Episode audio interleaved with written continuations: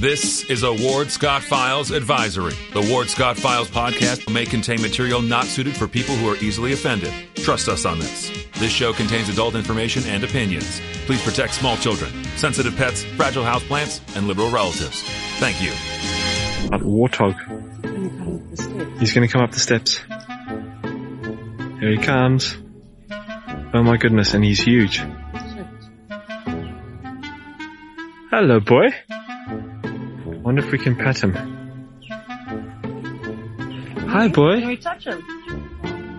No, don't. Help me! Help! Help! Good morning, good morning. Professor Ward Scott here is back here in the Manly Man Cave, the Warthog Man Cave in the Piney Woods of North Central Florida. And uh, we are, of course, in the Meldon Law Studio, the only official law firm partner of the University of Florida Gators, a full service law firm, and protected by crime prevention 24 7, 365, and sponsored by all their great guests. And a new guest we have, Caliber Coffee, which I will talk about a little bit later on the That's show. great. Yeah, more uh, extensively.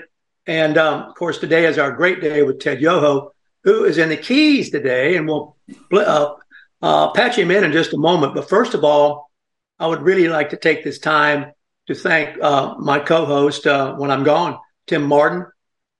He had some great shows, um, some very very interesting guests, and uh, those are available, of course, for you to see at wardscottfiles.com where we archive everything, as well as on all the other platforms that are out there carrying the show, both audio and video. So um, I would suggest you go back if you missed them and take a listen to them. Some of the subjects were really spot on, like um, the um, way in which the medical culture has gotten involved with this transgenderism and has really kind of corrupted the meaning of medical care. That was a fascinating show. And of course, the classification, if you will, of the Constitution and how it's been strayed from, as we know, by politicians who don't seem to remember or recognize or care that what they do must be tied to that. And so those were some good shows. I want to thank Tim so much. Yeah, Tim Um, does a great job. He's very smart and educated on the on the Constitution, and He did a really great job, and and uh, uh, so I want to take time out and thank him for uh, being on the show and taking uh, care of business while I was gone.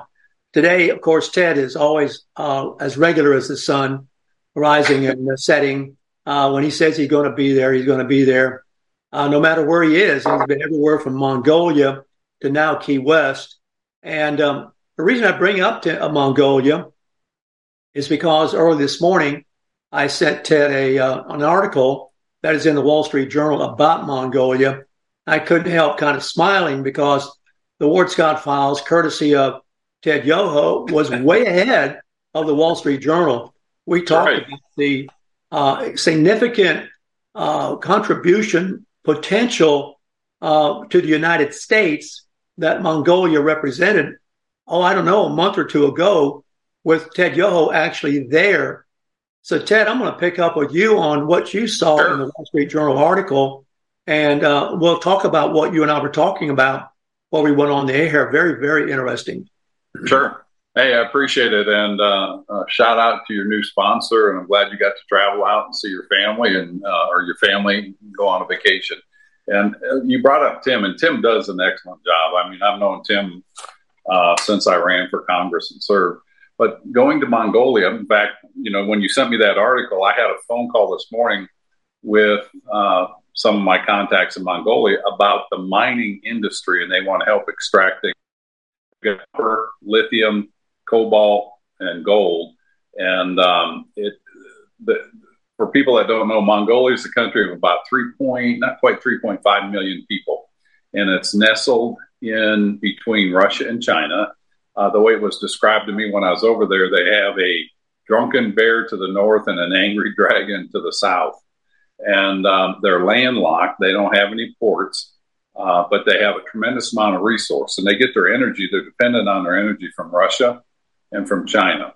Um, and then, uh, you know, so what they want to do is they want to extract these minerals for the benefit of Mongolia, and they want to partner up with like-minded countries, which would be uh, the liberal democracy type countries, uh, the United States, Japan, South Korea, um, UK, Canada, countries like that. Um, and the big pushes for these EVs, uh, the electric vehicle batteries. And um, and it was interesting because that article you sent was, I mean, it was as accurate as I've ever seen written about Mongolia and really who they are. The thing people don't realize is Mongolia, if you go back to Genghis Khan, he ruled pretty much the world. All of Eurasia was under his control. And it's funny because I had to bring this up to the Chinese uh, defense minister uh, because he was claiming the nine dash lines in the South China Sea was historically China's property.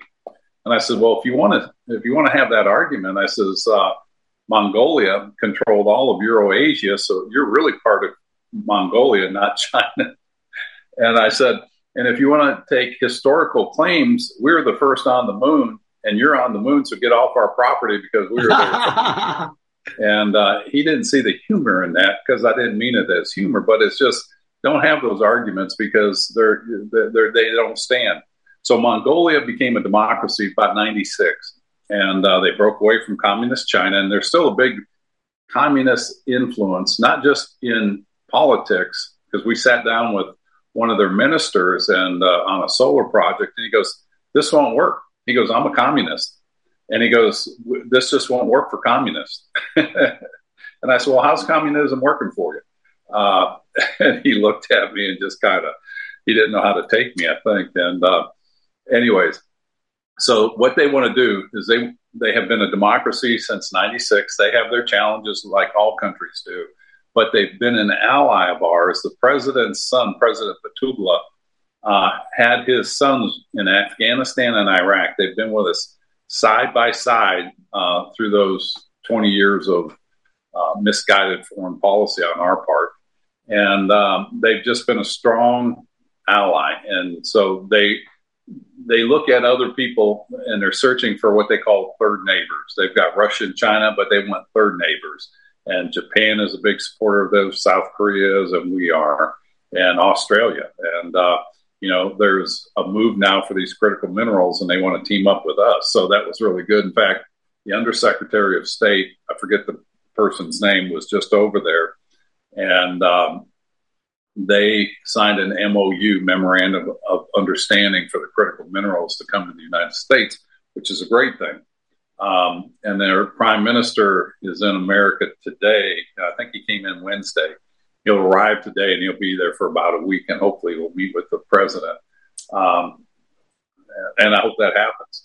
Um, so they're strong, they're proud people, um, and they want to partner up with us, and uh, we've got a great relationship with them. What about those jobs that we never got? we talked about. Well, you know, this was one of the most frustrating things. We had a bill called the Third Neighbor Trade Act. Mongolia produces roughly 48 to 52 percent of the world's cashmere. The rest is in China does 40 some percent, and the rest is in Pakistan.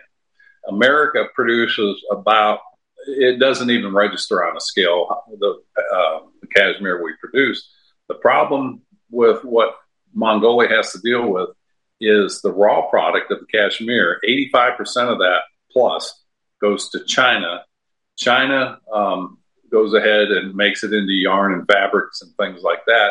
And I'm sure they dilute it with their Chinese um, uh, cashmere, but they sell it as Ma- Mongolian cashmere. And so they benefit greatly from the cashmere coming out of Mongolia. Mongolia's got a very uh, unique fiber, the length of it, and the crimp in it, and uh, it's very distinct. And so, our bill, the Third Neighbor Trade Act, would allow Mongolia to ship in cashmere to the United States, and we do this with other countries, especially Africa.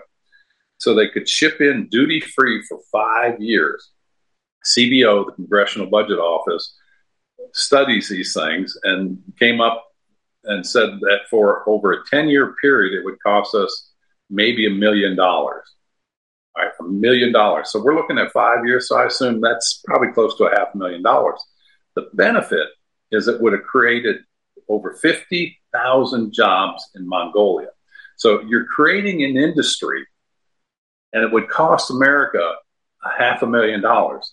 And some people will say, I don't want to spend any money in another country to create jobs. But think of this they're, they're an ally, they're a democracy, and we spend billions and billions of dollars in Central, uh, South America, all over the world in these different countries.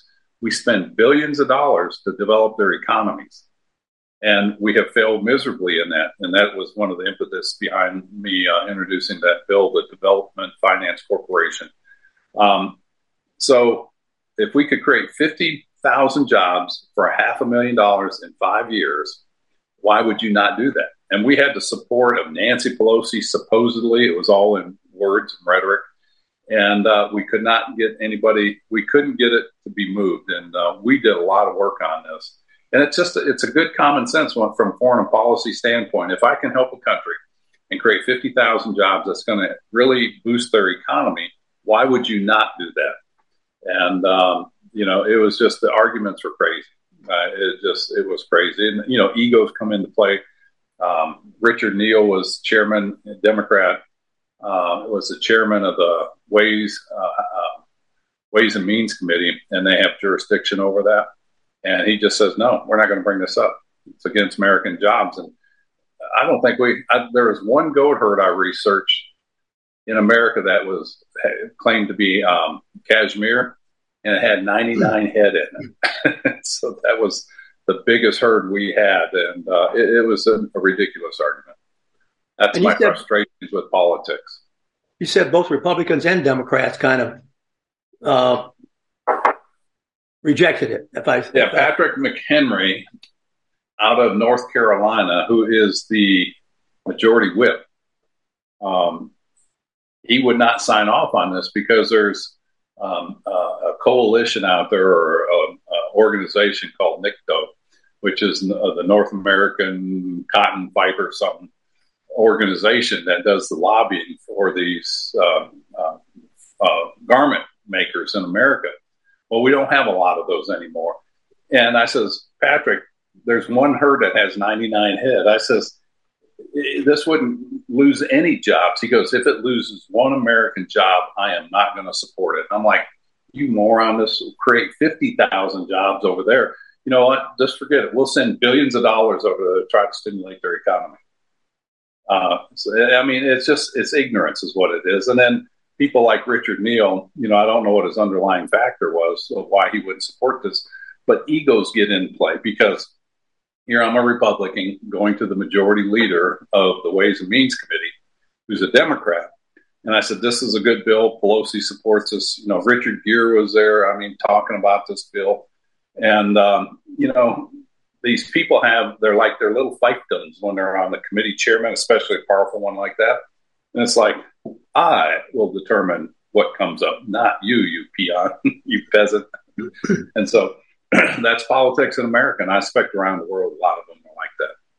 Well, I was president of the college senate, and I had uh, committee chairs, and um, well, I tell you what, I got to select them, and I was very careful about whom I put in charge of a committee, and um, it, it was just an important thing. I studied Senate organizations quite a bit to figure out who were the effective leaders, who weren't, and mm-hmm. how all that worked, and you know, it was this constant kind of, you know, it's a, it's a tiring job to be a politician. Um, you're constantly um, reinventing a wheel a lot of times. You have to go back and argue all over again with somebody else, the same argument we just argued with another person. And you realize there's no transfer of information from those two people, no connectivity or networking. And there you go. You get stalled in the middle of the whole morass of, as you say, fiefdoms. Let me ask you something because this is something that's kind of always troubled me about Congress because there was no direction at the leadership. When you did that and you're trying to put a team together, did you paint a vision of this is what we're trying to accomplish? These are the things that we want to work in, and then bring in people that were supportive or could at least challenge you on better ways to get that done, but you knew the direction you were going. Did you do that? Yeah, the direction we were going was in something called shared governance. Shared governance is a very difficult thing to get an administration to participate in in the college structure. They want the faculty to be kind of um, out of the loop, if you will. Uh, like at the University of Florida, it's a faculty senate. It's not a college wide senate. And we were the only college in America, or there's one other one maybe, that had what's called a college wide senate. And it's interesting if you want me to take a moment to go into it because it is, you know, something you would probably, you know, be interested in as well as the people listening and watching. Sure. Uh, when we originally organized Santa Fe, we didn't have a faculty representation. We had, of course, the administration. And it's sort of like you'd have the United States of America an executive branch without a Congress. And so it was all, exe- all bundled up in the executive branch because the state uh, gives all the power to the president in these, in these colleges. And then they distribute or share that power as they see fit. That's the way it works. So we were interested in shared governance. We were interested in getting the presidents to share information with us and I became kind of a um, uh, ombudsman. I didn't, say, you know, overseer, um, going back and forth between the faculty and the administration to make sure that that information flow stayed open. And we had to get the presidents to buy off on shared governance to participate in it. And that was our vision.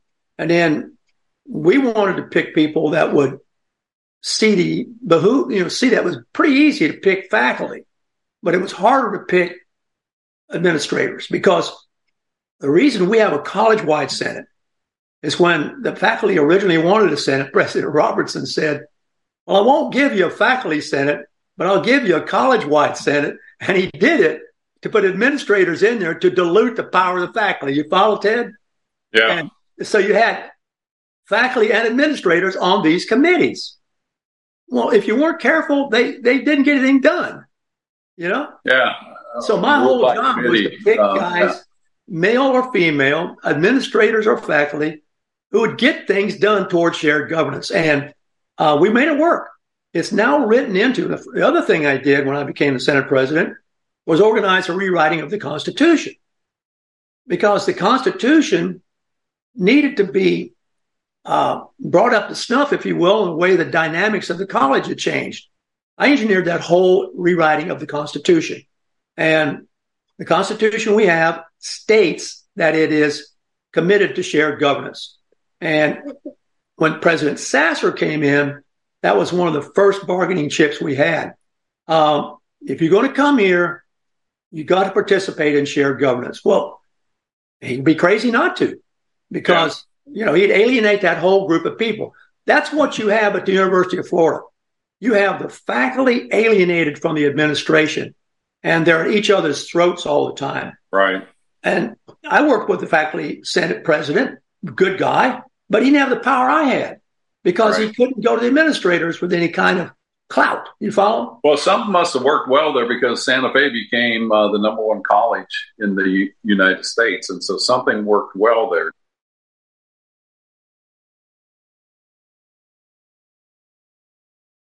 our government now is broken. Everybody knows that. And I was reading today in the Wall Street Journal. You probably saw this too. The, that Fitch, uh, the credit rating uh, um, organization, lowered the U.S. credit rating to double A plus instead of triple A. And they said it was the infighting in Congress. They poured some of this over the uh, debt ceiling vote, but it was also not addressing our rising debt and the interest payment on our debt that's rising because interest rates are going up, and that there's a decrease in revenues coming into the government, which is hard to understand because we have such a booming Biden economics going on that our country is doing great according to Joe Biden and his his um, uh, troops around him, his minions or his talking pieces, and so we're we're being downgraded by one of the companies that do credit rating. And, um, you know, it's interesting because I see it as we have Republicans and Democrats, but there is no leader of an American agenda of where our country should be going. and for them not addressing the debt crisis that we have, we're starting to see rumblings of what's going on. Um, um, uh, the Carlyle Group, the guy that's in charge of that, Mr. Carlyle, what's his name? It'll come to me in a minute. He said that we are heading into some very difficult um, um, areas as far as our economy because we're not dealing with our debt. And this is the first time David Rubenstein, that's who it is, David Rubenstein, um, a billionaire. And he said that our failure to get our debt under control is going to be one of the big demises of this country. And uh, this article today I just read was saying that there's going to be an economic downturn at the end of this year, by before the end of the year.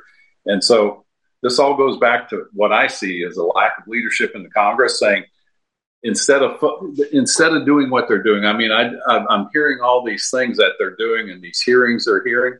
They really have nothing to do. If you were to triage our country's major problems, they have nothing to do with what we have going on. You probably saw that thing yesterday where the governor of Illinois, Pritzker, who is a flaming liberal Democrat, they own the Hyatt chain. I will never go to another Hyatt.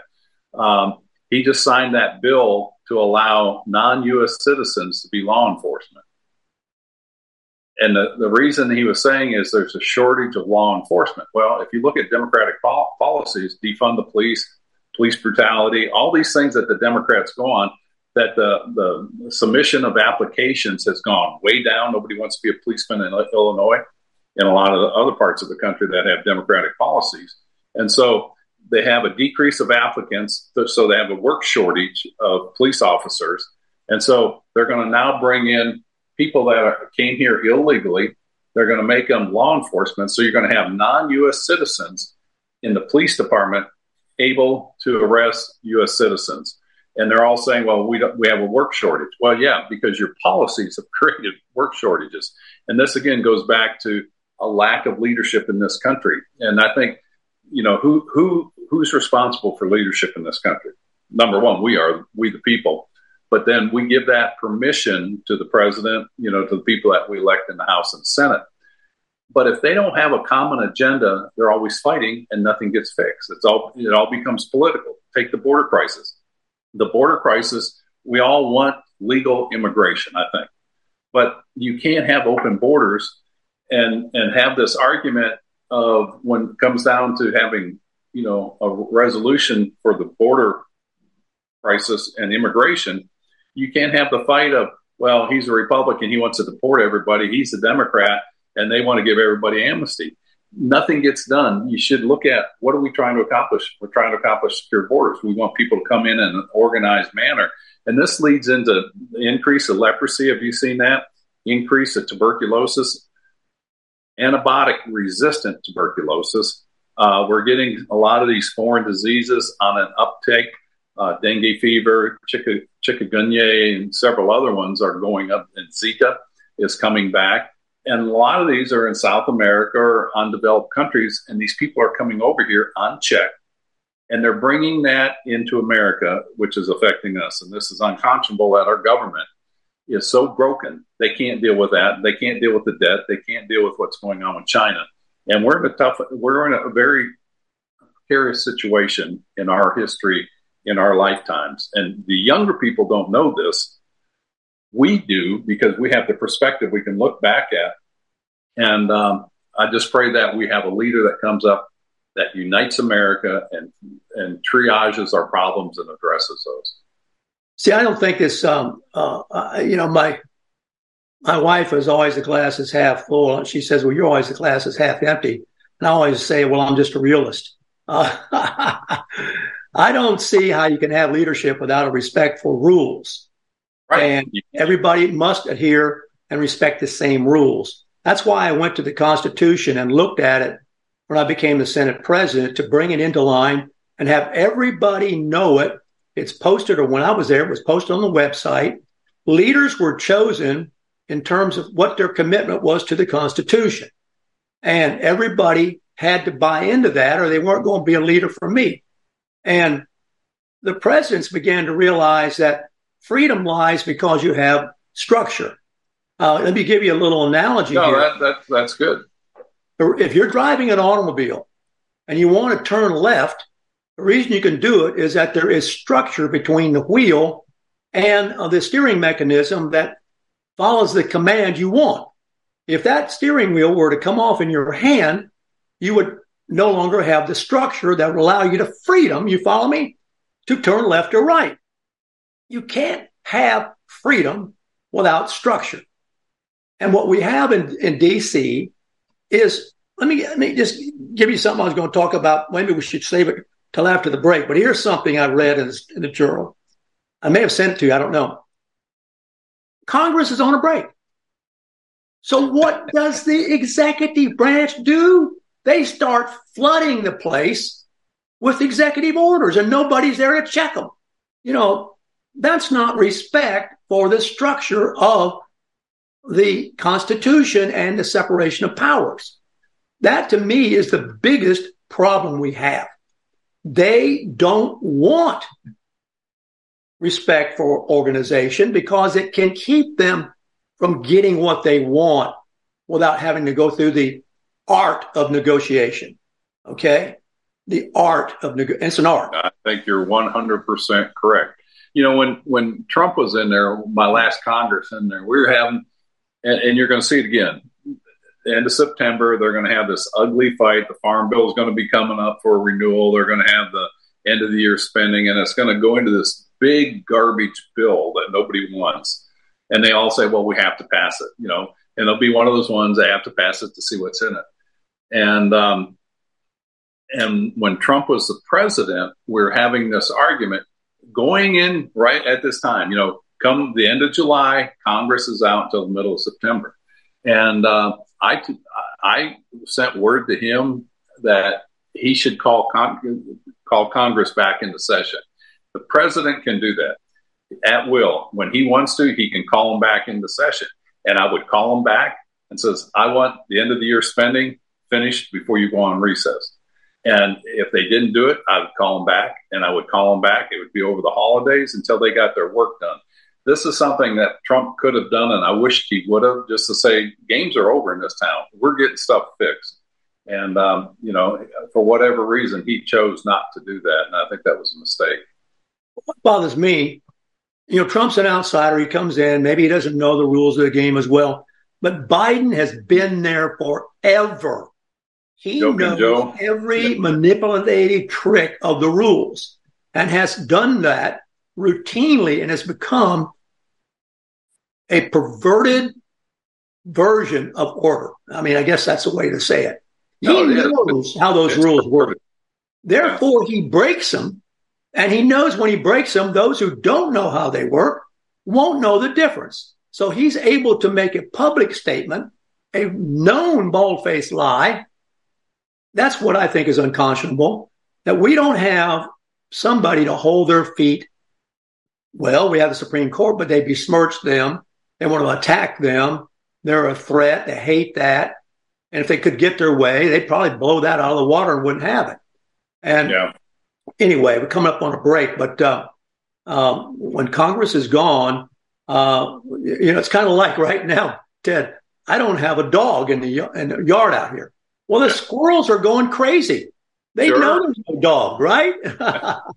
Well, the squirrels and the nuts are running crazy in Washington. Yeah, they know there's no dog. I mean, they figured it out in two seconds. So, Well, when we come back, you were talking about you got to have structure and the rule of law, and I want to follow that up with when you come back and talk about um, where we're at with rule of law, and we'll talk about what's going on with Trump and what's going on with Hunter Biden and the Biden crime family. uh, definitely, I'm looking forward to that. And uh, chat guys, if you got anything you want to put in the chat line, let me take a look at it. I, I will uh, pass it along. We'll see it. Uh, we're going to take a break now for Ward's weather and uh, push a little bit of the new sponsor we got. And uh, we'll be right back on the Ward Scott file. Stay tuned. Although the owner of Lewis Oil Company maintains she is 29, Lewis Oil turns 60 years old in June. Chevron would like to recognize the North Florida second generation family owned business, celebrating its growth and staying power. Lewis Oil Company maintains significant on-hand supplies, strategically located fuel depots, a delivery fleet, on-site service, fuel card locks, and convenience stores. Lewis Oil Company understands its responsibility in the local economy by providing service and delivery on demand and in crisis. As a first responder for 18 Florida counties and the Southeast from Texas to Virginia, we are proud of this rare accomplishment. Lewis Oil delivers. This is Ward Scott, and I want to thank all our sponsors who keep the show going and pay the bills. The Ward Scott Files premium sponsors are Crime Prevention Security Systems, large enough to serve you, small enough to care. Meldon Law, the only official injury partner of the Florida Gators. The Ward Scott Files gold sponsors are Lewis Oil Company, Shoot GTR, On the Spot Dry Cleaners, R&R Construction, and Style Cuts. If you are interested in promoting your business on the show, you can visit our website, www.wardscottfiles.com, and click on the Advertise Here banner on the right side of the page or call my friend Freddie at 352-284-3733. Again, thank you to all the great businesses that support the Ward Scott Files. And remember, if you like the show, thank our sponsors and support the businesses that support us. What you just said is one of the most insanely idiotic things I have ever heard. Everyone in this room is now dumber for having listened to it. May God have mercy on your soul. Or that very much surprises me that you've never been tased. You can't handle the truth. All bees poop. A warthog. He's going to come up the steps. Here he comes. Oh my goodness, and he's huge. Hello, boy. Wonder if we can pet him. Hi, boy. Can we touch him? No, don't. Help me! Help! Help!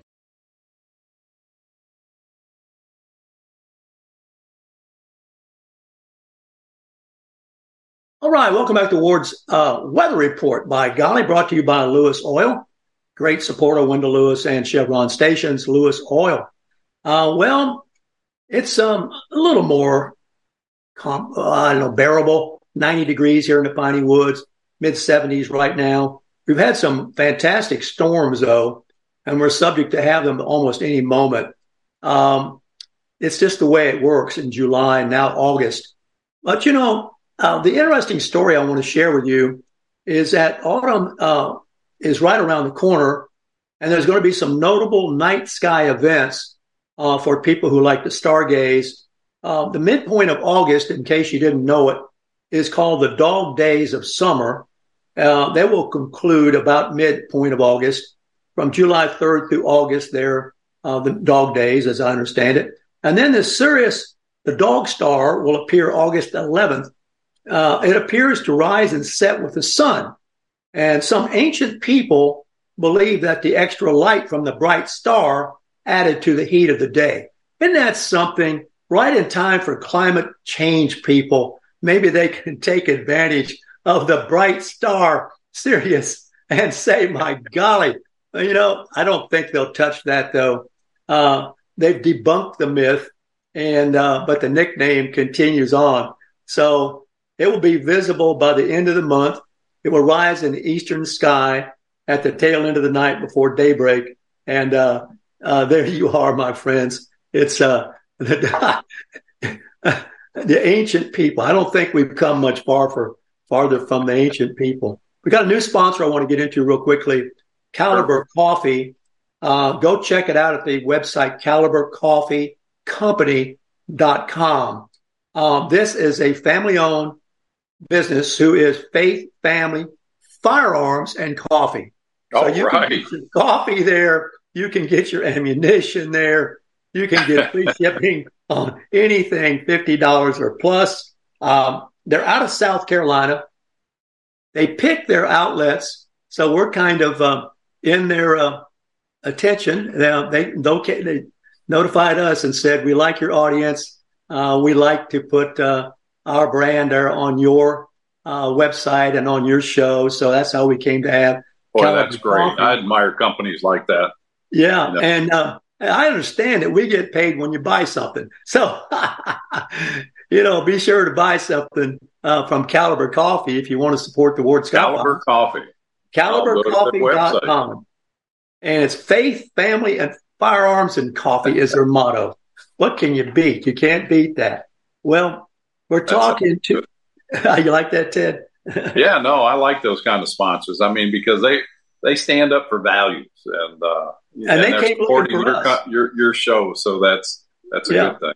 They came looking for us. So anyway, thought I'd pass it along. You'll see you'll see that on the website, and you'll that's what I'll probably uh, educate you once in a while what that's all about. Talking with Ted Yoho, and I had mentioned a um, an analogy that explained freedom for me anyway, because uh, I was I'm always analogies and metaphors because by explaining them you explain the more complicated which is more difficult to explain until you compare it to the particular item everybody can relate to. That's how analogies and metaphors work. So what I was saying, in case you're just tuning in, is that when we're driving an automobile, we are free so long as all the structure of the automobile is intact and doesn't break. If we want to put the brakes on, we push the pedal. Um, the automobile responds to our command because of the structure between the pedal and the expanding, contracting brakes. The same thing with turning and all that business. This is the way order and freedom works. You're free therefore to stop when you want to, to turn when you want to. But if it were to break down, if you will, you would not be free. You'd be subject to chaos. And that's what I see is going on in the government. It's what I was talking about when I was Senate president, making sure everybody understood the Constitution, bought into the Constitution. We advertised our Constitution on the website, and everybody was evaluated, if you will, administrators and faculty, in light of the tenets that we agreed upon would govern us, and that was the Constitution. In my humble uh, uh, opinion, we don't have that anymore. What's worse is we don't even have leaders who care to, you know, you, get the care to even do it. And um, I don't, you know, the worst thing we've got going on right now is a guy who we know should know better. There's no excuse why he wouldn't know how the Constitution works. He's been there all his life in the government. What has he done? He's used it for power rather than the goodwill of the nation. I'm going to get off my soapbox now. Okay. No, he's a politician. He worries about the next election. And uh, there's no way he's the legitimate president of this United States. I won't use that uh, F word um, because I don't want you to get kicked off. But you were talking about the, the Santa Fe Senate president or the Santa Fe Senate and how you needed a structure to follow to be successful. I, I think the uh, the proof of that is in the pudding. You know, they're the number one college in the United States. And so you had that structure, you set it up, you followed it, people knew the rules you had a constitution that you followed. And um, you, you use the analogy of driving. You know, you have a car, it's got a steering wheel. You had to have a vehicle that will get you from point A to point B, and it has to work. You know, but then you also have what we call the rules of the road. You know, uh, you've got turn signals, you got brake lights. Um, if you're going to pass, you put your blinker on, you go into the left lane, you don't cross solid uh, yellow lines or white lines. And so there are rules of the road and you can imagine if you don't have rules of the road, all you have to do is go to some of these foreign countries and there are no rules. And then you get what you get is you get chaos and you get anarchy. And you can imagine just having a free for all out there driving. And that, the same thing goes for football or any organized sports. This also goes for civil society. Civil society, you have a society, and what we call civil society is a society that has a set of rules and norms and mores and things like that that they follow so that it is a civil society without those with if you get to start to get a breakdown of the rules or people knowing what the rules are but ignore them like we see in washington when it comes to our constitution you get a breakdown of civil society that leads to chaos. And then after chaos is anarchy. And when you look at uh, the Trump indictments that have come down and the inequity between him and Biden, he's got uh, classified documents in Mar-Lago. Biden's got them in two or three different places. Trump gets indicted. The media covers for Biden and nothing happens. Um, Hunter Biden, I mean, uh, thank God that judge um, uh, took away his sentence, um, his plea deal, and said, no, this is ridiculous. This will not work. The mere fact that they had the audacity to put in there the writings that said, with this plea deal, no future charges can ever be brought against Biden, uh, Hunter Biden. I mean, who in their right mind would sign that? Thank God this judge saw this. And said, no, this is this is not, we're not going to do this. And so, what we're seeing is a breakdown of civil society in our government. And if you don't follow the rules, you get that chaos. You know, that's why you have the argument on the border. I mean, they're doing transgender hearings and things like that in Congress. They're not focusing on the major things. And when you get that breakdown of chaos, it it it spills over into society. And if if they're not getting charged with that, why should I get charged with that? Or if they're not following the laws, why should I follow the laws? And I'm hearing more of that from people. And then again, you go into anarchy. But what happens is other nations are watching what we do. We're losing our credibility, and you, you know we saw the Fitch rating go down. Uh, other nations are not; they're getting to a point where they're questioning our resolve to bring our country around to where it should be. And this is going to go down to uh, a leader. And if we don't have a leader that can unite this country, uh, the glory days of America will be in the history books. And if you get the Obama um, dogma or the abominization of our country that rewrites history, everything we've done up to this point, good or bad, will go away and it'll be written in the hands of the people that put Obama in there that are extending this through Biden. And, um, you know, it's a sad day for this country if we don't change this. And so it can be changed. And, you know, if you want to comment on that since it's your show. No, uh, no, I wanted to go into the water temperature and the earth on fire that was in the, again, in the Wall Street Journal. I want to go into that too. But uh, just to summarize what we're talking about, I like the way you took it out to the road, that there are rules of the road also.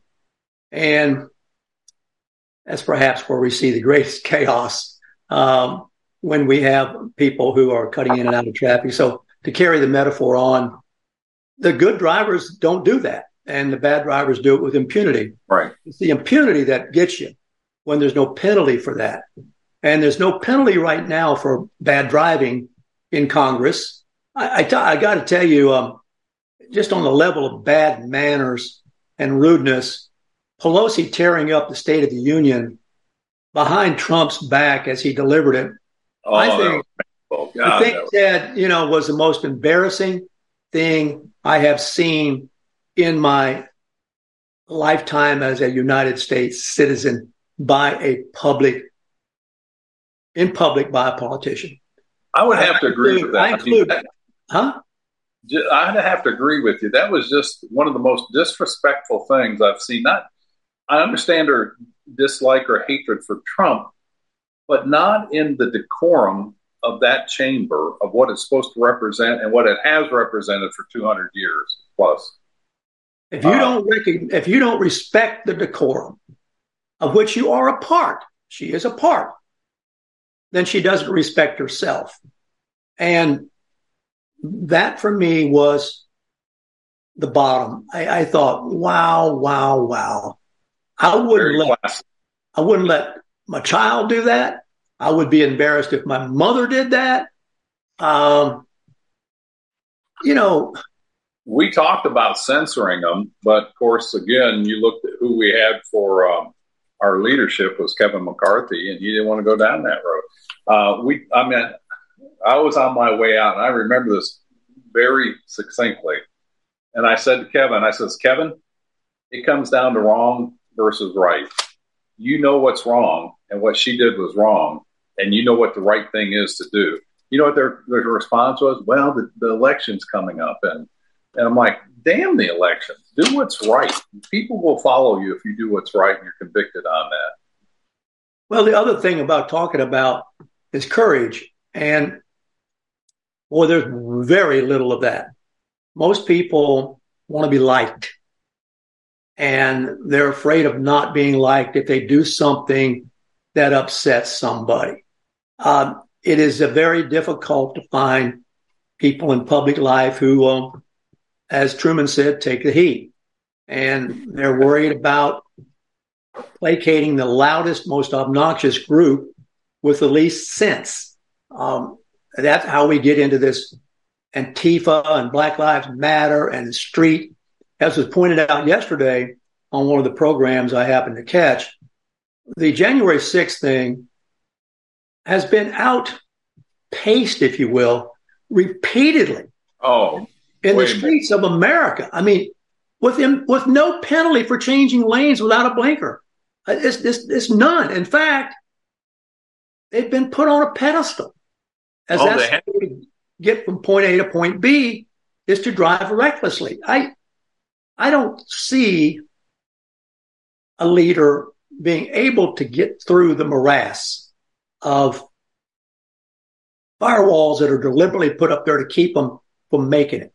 The press will knock them down, or the sitting liars will knock them down. You know what we're really being run by right now, Ted? We're a nation that's being run by the lawyers.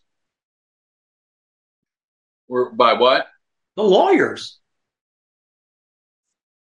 The lawyers. Yeah, well, public opinion, lawyers, um, the media.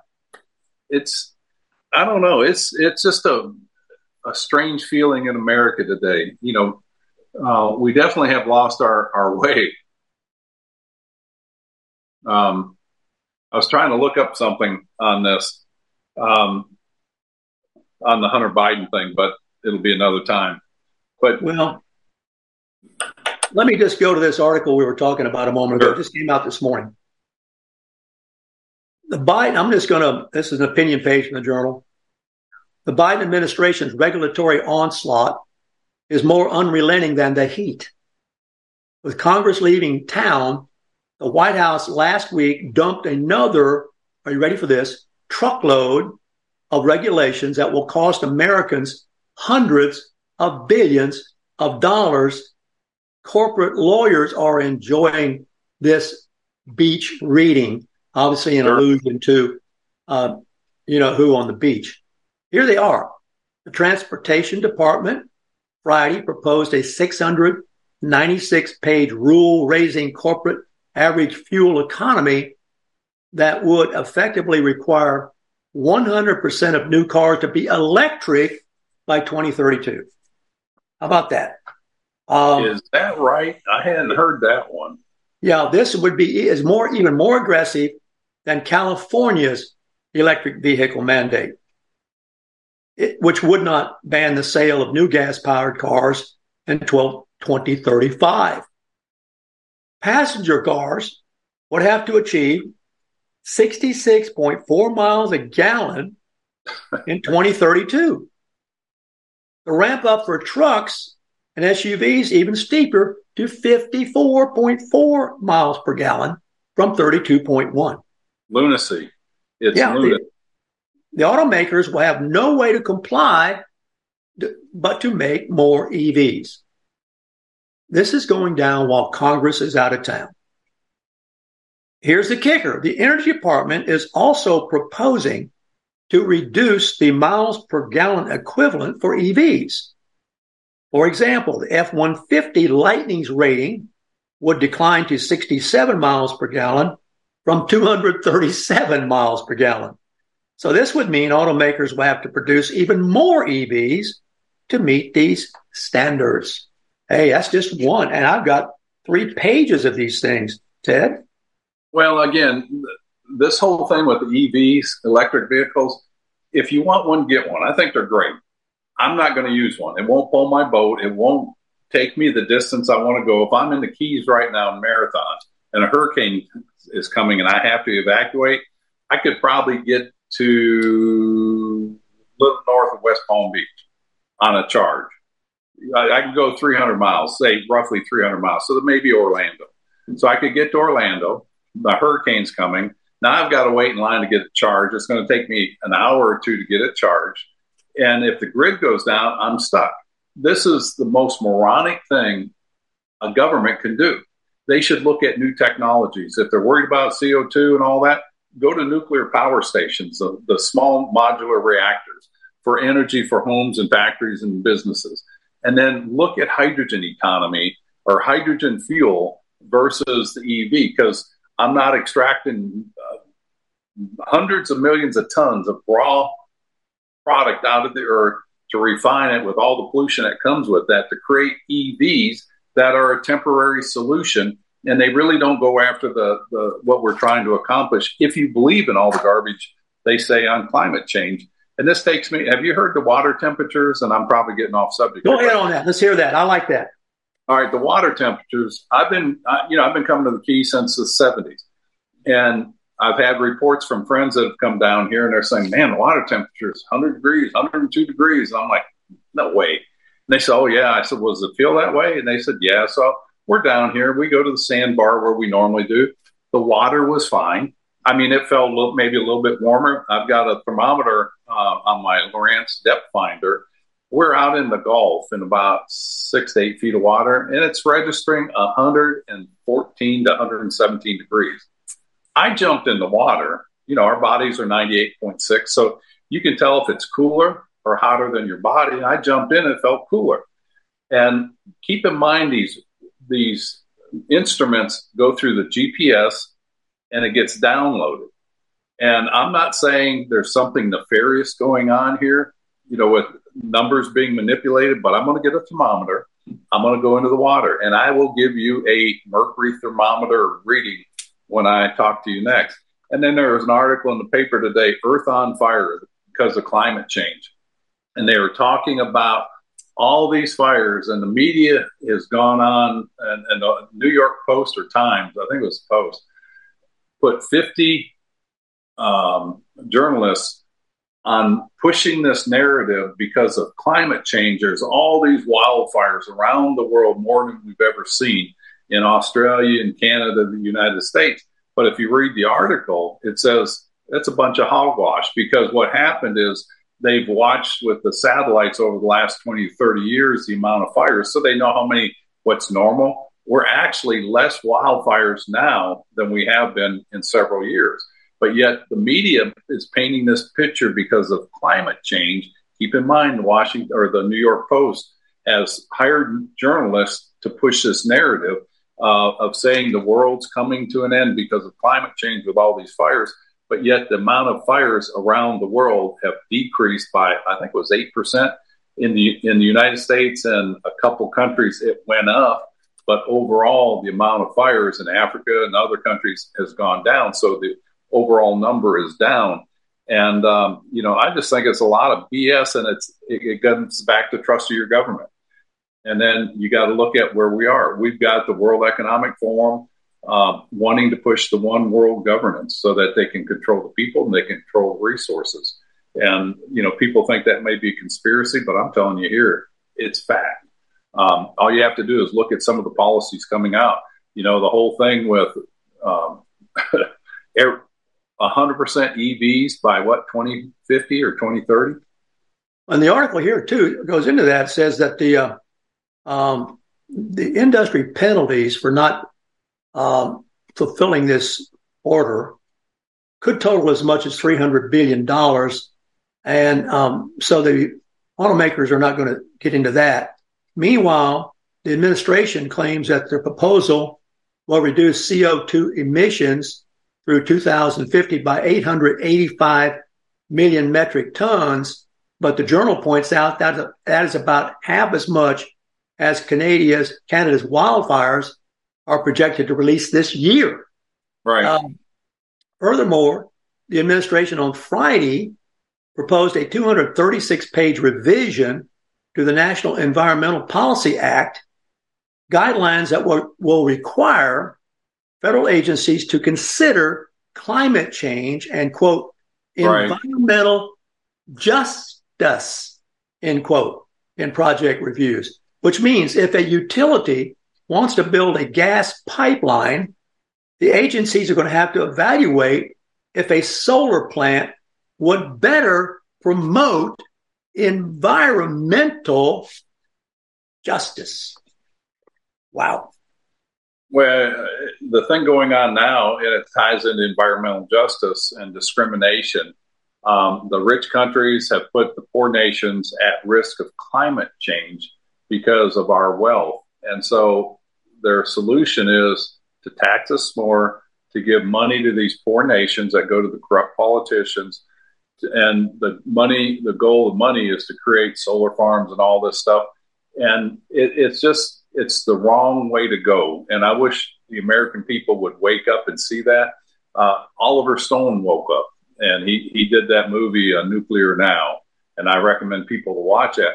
Here's a Hollywood liberal saying that Hollywood and Jane Fonda did a disservice to the nuclear industry because, I mean, he goes into the, the, the amount of people that have ever been killed by a nuclear accident.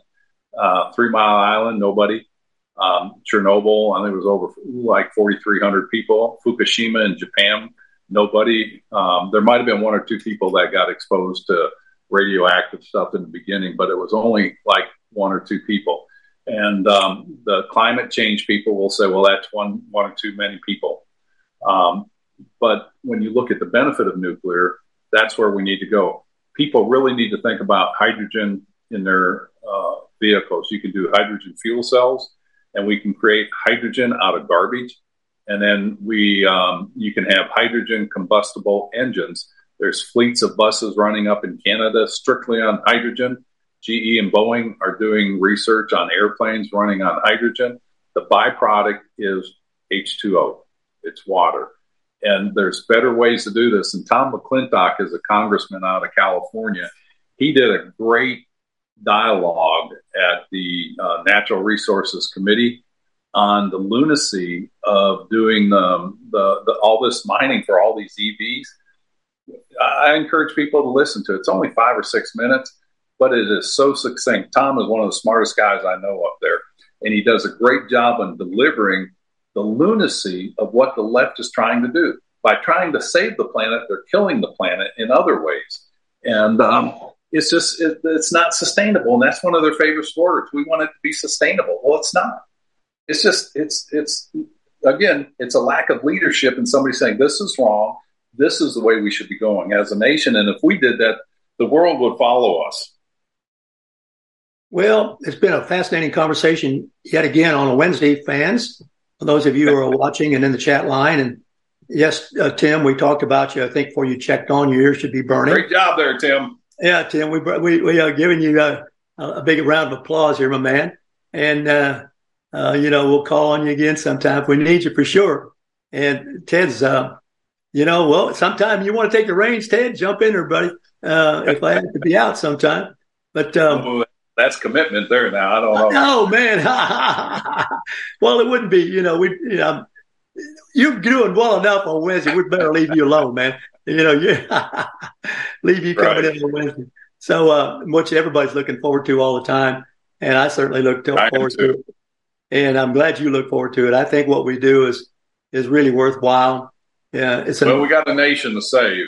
And, uh, yeah. you know, through shows like yours that go out and help educate people and, and get them engaged and, and motivated. And I know your listeners are that type of people that are God, country, and family, and they want to put that first. And that's the legacy we want to pass on to our future generations. Yeah. In fact, uh, you know, you can go take a look at uh, coffee, calibercoffeecompany.com, faith, family, firearms, and coffee. There that's you go. right. Sponsors of the Ward Scott File. okay. Have a great day, Ted. And, uh, we look forward to talking to you in a week. I hope. Okay. All right. Take care. Bye bye. Warthog Command Center out.